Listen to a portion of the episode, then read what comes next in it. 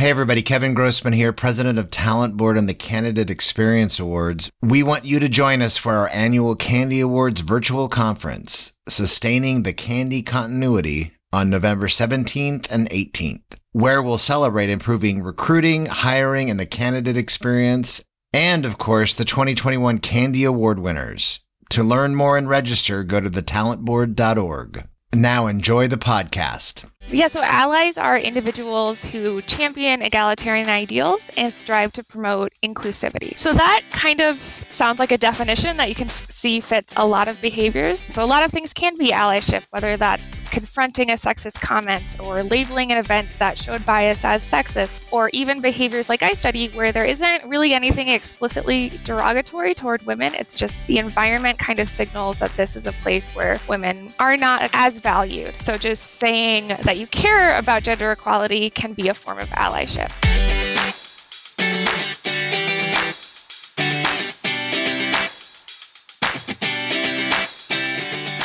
You're listening to the CandEs Shop Talk podcast brought to you by Talent Board and the Candidate Experience Awards Benchmark Research and hosted by Kevin W. Grossman. Talent Board is the first nonprofit research organization focused on elevating and promoting a quality candidate experience. The CandEs Shop Talk podcast welcomes Charlotte Moser, social psychology PhD student at the University of Kansas, and the lead researcher on new research about the impact men can have as gender equality allies in the workplace.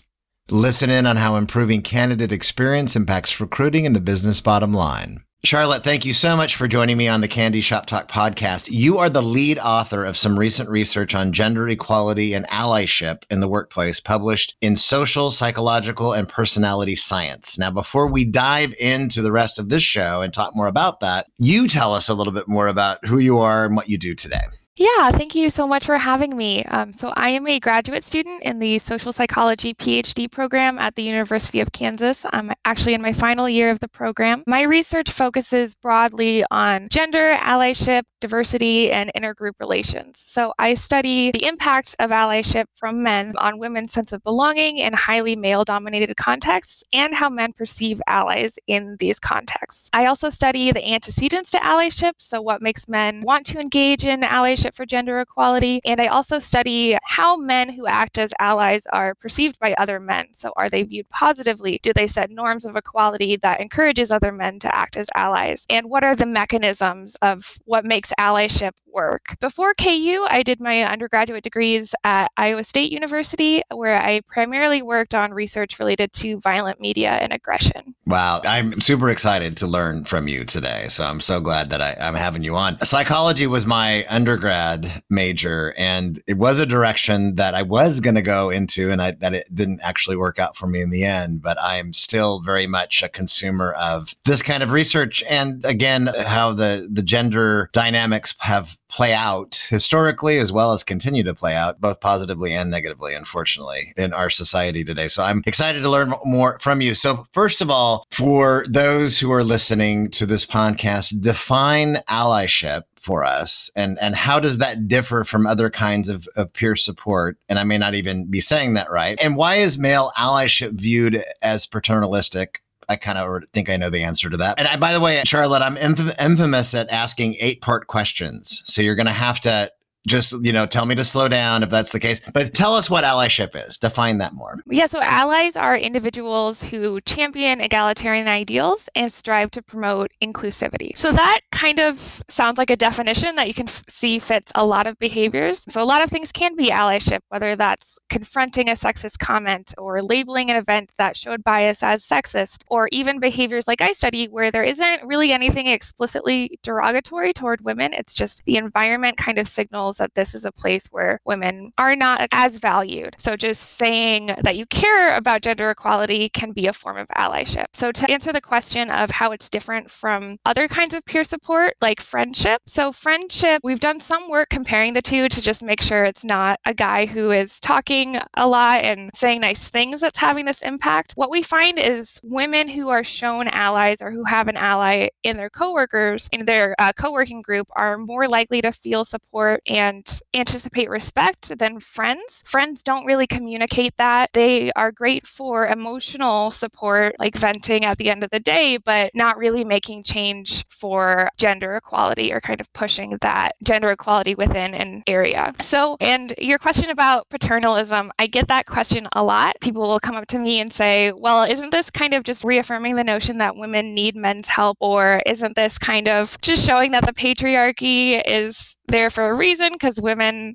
need this. And my response to that is first, we've found that women don't view these allies as acting on paternalism or a need to protect women. Rather, they view them as empowering figures. They view them as someone who is going to kind of have their back and make it so that they are more likely to be respected within an environment. Second, I also see allyship as more of a short term solution. So we know that a high representation of women within stereotypically male settings and female role models lead to better retention of women in these spaces, but not all workplaces have these. So most male dominated workplaces don't have high representation of women. They probably are not likely going to be able to fire half their men and bring on 50% more women, or they don't have a woman who can act as a role model. So we know that men are very overrepresented in these spaces. Why not see how they can help to increase women's interest in retention using the environment as it is now? So, how can they leverage their privilege to help women? Then, if more women end up staying at these workplaces because they feel more welcome and more confident in these workplaces, there can be role models for incoming women or more gender diversity eventually. And that's totally what goes hand in hand, right? That's the inclusion that we've been talking a lot more about over the past year, and that companies, I think, hopefully more have been paying attention to as a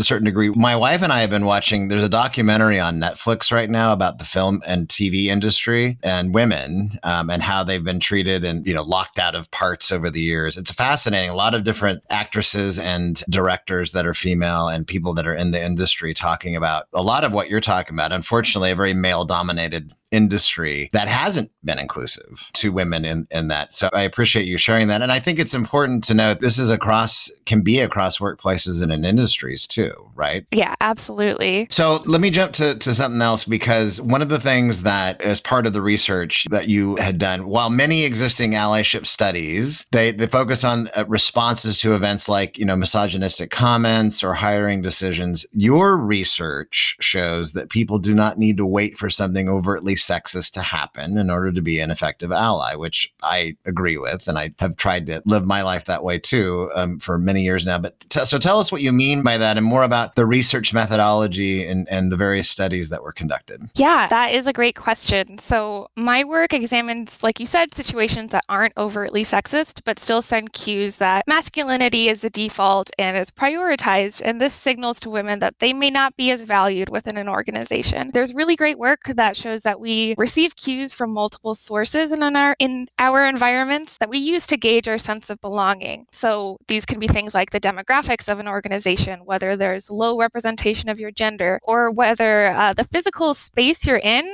displays as highly masculine. These are things that can signal to women that they might not feel welcome or included in that space. So I think it's really important to study these areas because many tech and STEM workforces on the surface may seem fine. There's maybe not people who are saying overtly sexist things or really clear examples of bias, but these organizations can still inadvertently send these signals that they prioritize men and masculinity. So your question about research methodology, to study this, we usually ask ask women to act as if they are going through the process of applying for a job in chemistry. So they first read a brochure about the organization and then are given a slideshow of their coworkers. The slideshow shows a picture of the coworker and a little blurb about each person that's ostensibly written by the coworker themselves. And then to see the impact of an ally, we then randomly assign women to view an ally among their coworkers or not view an ally. So the ally in their blurb about themselves says something along the lines of, I really care about about gender equality. And if you work here, I promise you can count on me to be your ally. So after they go through those introductions to their new colleagues, uh, they fill out a survey about their opinions of the workplace and how they would feel working there. And what we find over and over is that women who know an ally is present among their coworkers, they feel less isolated, they feel less likely to experience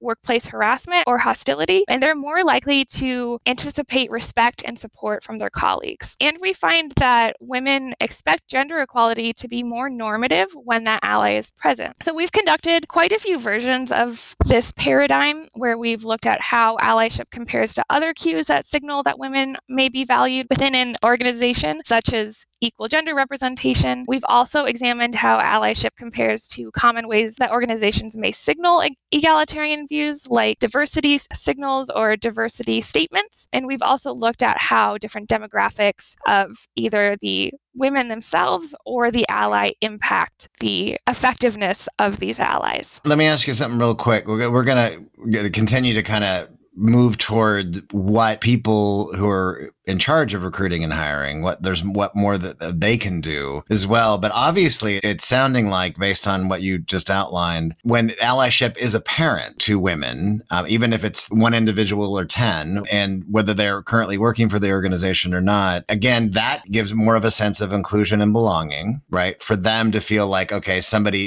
is gonna treat me as a person right and an equal yeah and an equal and and so that i feel like this may be the right, you know, atmosphere, culture for me, whatever you want to call it at the end of the day. Now, you did also some work in the research of looking at also uh, people of color, women of color as well, right? So, and, and again, the whole idea about feeling safe at work and a sense of belonging, which is, is super critical for women and people of color and, and marginalized groups we've known this i think we've known this for a long time but i mean that's really the case. But you what's interesting though is that you found no differences in black or white women's responses to allyship from either a black or white man. So tell us more about that part of the research that you did. Yeah so that finding was actually pretty surprising to me because previous work has shown that allies with shared racial identity are more impactful to women of color and that exposure to similarly stereotyped individuals who have expertise in an organization actually boosts women's performance performance. So we went into this thinking that it could be that allies who have a shared racial identity will be more impactful than an ally of a different race, or that it could be that simply having an ally who is a man and so a member of the dominant group in STEM would be sufficient to make both white and black women uh, feel that they would be valued within the environment. And that's what we found. We found no differences between white and black women's responses to either white or black male allies. It was just that having an ally who was a man was helpful. One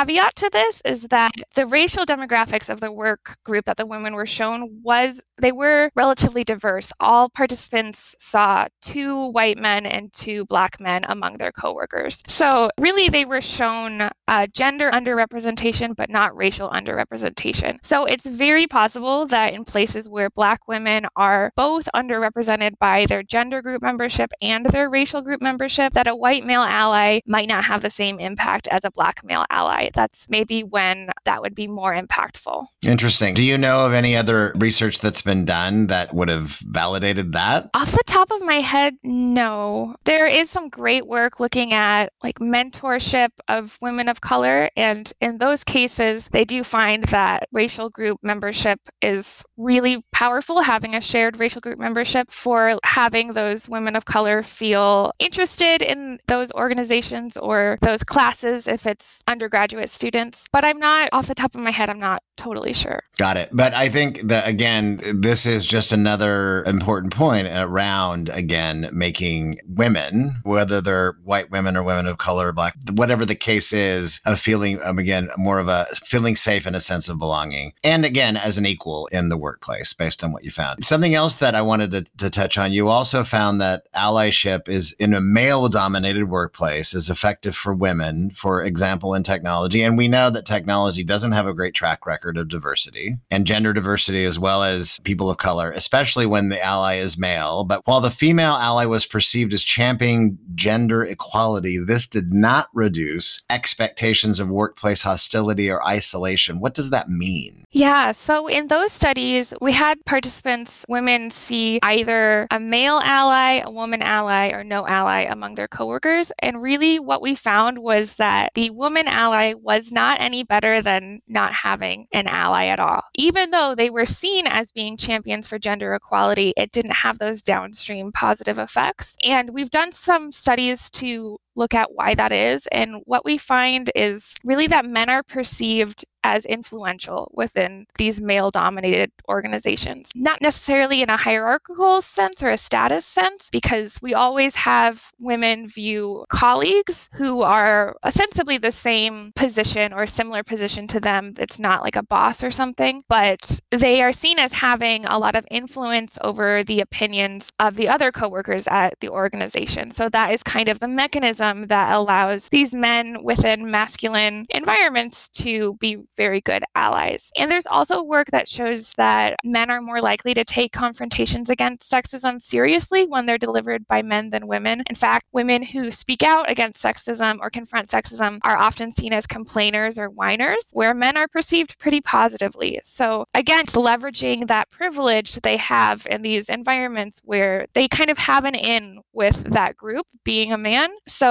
those men are more likely to listen to them. Which is, uh, well, which is unfortunate uh, because considering, that, I mean, it is, well, considering that a lot of the times in different data that I've seen, and w- women can deliver toxicity in the workplace too to other women and men, but it's still the incidence of workplace harassment and hostility still primarily comes from men being the perpetrators uh, that I, in the data that I've seen and the research. Do you think that more, and again, this is, you know, this may not even be something that you've had in your body of research that you've done today, but do you think that having more women in leadership positions across an organization can help make a difference across the organization for again having more of an inclusive belonging environment especially for other women but for other marginalized groups too? What what do you think about that? Oh absolutely. There's really great work that looks at role models and i think that would be a really great example of a role model. So someone that incoming employees or employees who are there already can kind of look up to and aspire to be like and identify with. And when women have those role models or people that they can look up to, they're much more likely to be retained in organizations and keep interest in those those topics, uh, especially like STEM and tech. And there's also interesting work about how gender equality messages are framed. So if they're framed as, you know, a women's issue, then a lot of times men just kind of stop paying attention regardless of the status of the speaker, especially when the person's a woman. But when gender inequality is framed as an issue for everyone, so more of a common cause framing that we all need to work against gender inequality, men do listen a little bit more to female leaders when that occurs and male leaders too. So, like sending messages that, hey, you have stake in this as well. You know, men in a lot of organizations don't have paternal leave, or men are more likely to have mental health issues because of the really harsh gender role that they have to live in. So, it's really not just about women. And uh, when that's emphasized too, men are more likely to engage in allyship behaviors or collective action for gender equality. Excellent. You know, and and then throw in a pandemic, just screw everything up even further. Unfortunately, the millions of women that left the workforce this last year, and even with some returning now, with hiring really ramping, which is great, but frenetically in a way too for a lot of organizations today. I mean, we're we're again we're we're in a place. I keep talking to talent acquisition and HR leaders and their teams that have been doing this work for 15, 20 plus years. They've never seen an environment like this that we're in today. But tying it into what you have found then what I wanted to leave everybody with is based on your research and what you found, what should and what can actually, how can HR and recruiting leaders and their teams encourage more balanced gender allyship in hiring and retention, not only for prospective candidates, but also for their current employees? What are some things based on what we've already talked about today that you would recommend? I think really encouraging current men within an organization to call out sexist things or voice their support for gender equality or amplify women's contributions can be really impactful. You know, emphasizing to men that they have a lot of privilege and sway in these environments and it's important that they use it. I would also say that organizations need to follow through with allyship and diversity efforts. So it's one thing to say, "Oh, I'll be your ally," but you need to follow through with that. It needs to be sincere. Or it's one thing for an organization to have a diversity statement, but are you actually enacting policies to increase diversity or show that people of marginalized groups are going to be valued and accepted in those spaces. And again, kind of getting buy in from men to emphasize that it's not just for women, it's helpful for everybody. I think those are things that can be good ways to increase allyship within organizations. And then when you have people who are willing to act as those allies or you have those diversity structures, then communicating that on the front end can really lead people to view an organization as higher esteem. They are more likely to view it positively, but especially when they're sincere. So when there's follow through with it, that's a huge part of that being impactful. Absolutely. And and not only encouraging it, but investing time and resources to sustain it over time. That's one of the things that we found that we talk about a lot in, in the candidate experience research that we do that companies who have made improvements in their recruiting and hiring process and, and have created a more positive experience and a higher level of perceived fairness, which is always critical and key. And I think that totally overlaps into what you've been talking about too, that the hardest thing that we've seen for companies is to sustain that level over time. Yeah, absolutely. And your point too about procedural justice and fairness, that is also huge. And we've done some work examining those aspects too. And we do find allyship to be impactful for that. But yeah, also that it can't just be a one off thing. There's a paper that was recently out that calls it counterfeit diversity, where you're saying you want to do all of this work for women or work for marginalized groups, but that needs to be a sustained thing. It can't just be, oh, we did a diversity training once with no follow through. Exactly. Or a sexual harassment training, or uh, I mean, the, the, list goes on and on. Then you morph into a, a, an old episode of The Office, unfortunately. So listen, Charlotte, thank you so much for being on the podcast. The last thing I always like to ask my guests, because we're always working all the time work, work, work, work, work. It's always about work. But besides this research that you're doing and your graduate work, and, and what else does Charlotte like to do? I love reading. I am getting close to my goal of 100 books this year. I love reading. It's what I do in my free time. I also I don't know if you can hear my cat screaming in the background, but I love no, spending I time. Actually, okay, that's good. I love spending time with my my cats, and I am I really like painting. So those are some of my my hobbies. Oh, very nice. Well, thanks for sharing. That's great. Uh, my wife and I are avid readers too, but not we're not on that hundred bookmark. So, but so good, Honestly, for, so good for you. Probably an unhealthy amount of books. So. no, no, no. There's no. I would argue there's no such thing as an unhealthy amount of books. But we also read a lot with our two daughters too. So, and they're they're readers as well. And so that I think that's important, kind of you know f- familial culture to establish too when it comes to that. Listen, Charlotte, thanks again for being on the CandEs Shop Talk podcast. Maybe one of these days we can be in person, but I appreciate you doing it today. Yeah, thank you so much for having me. This was great to get a chance to talk with you.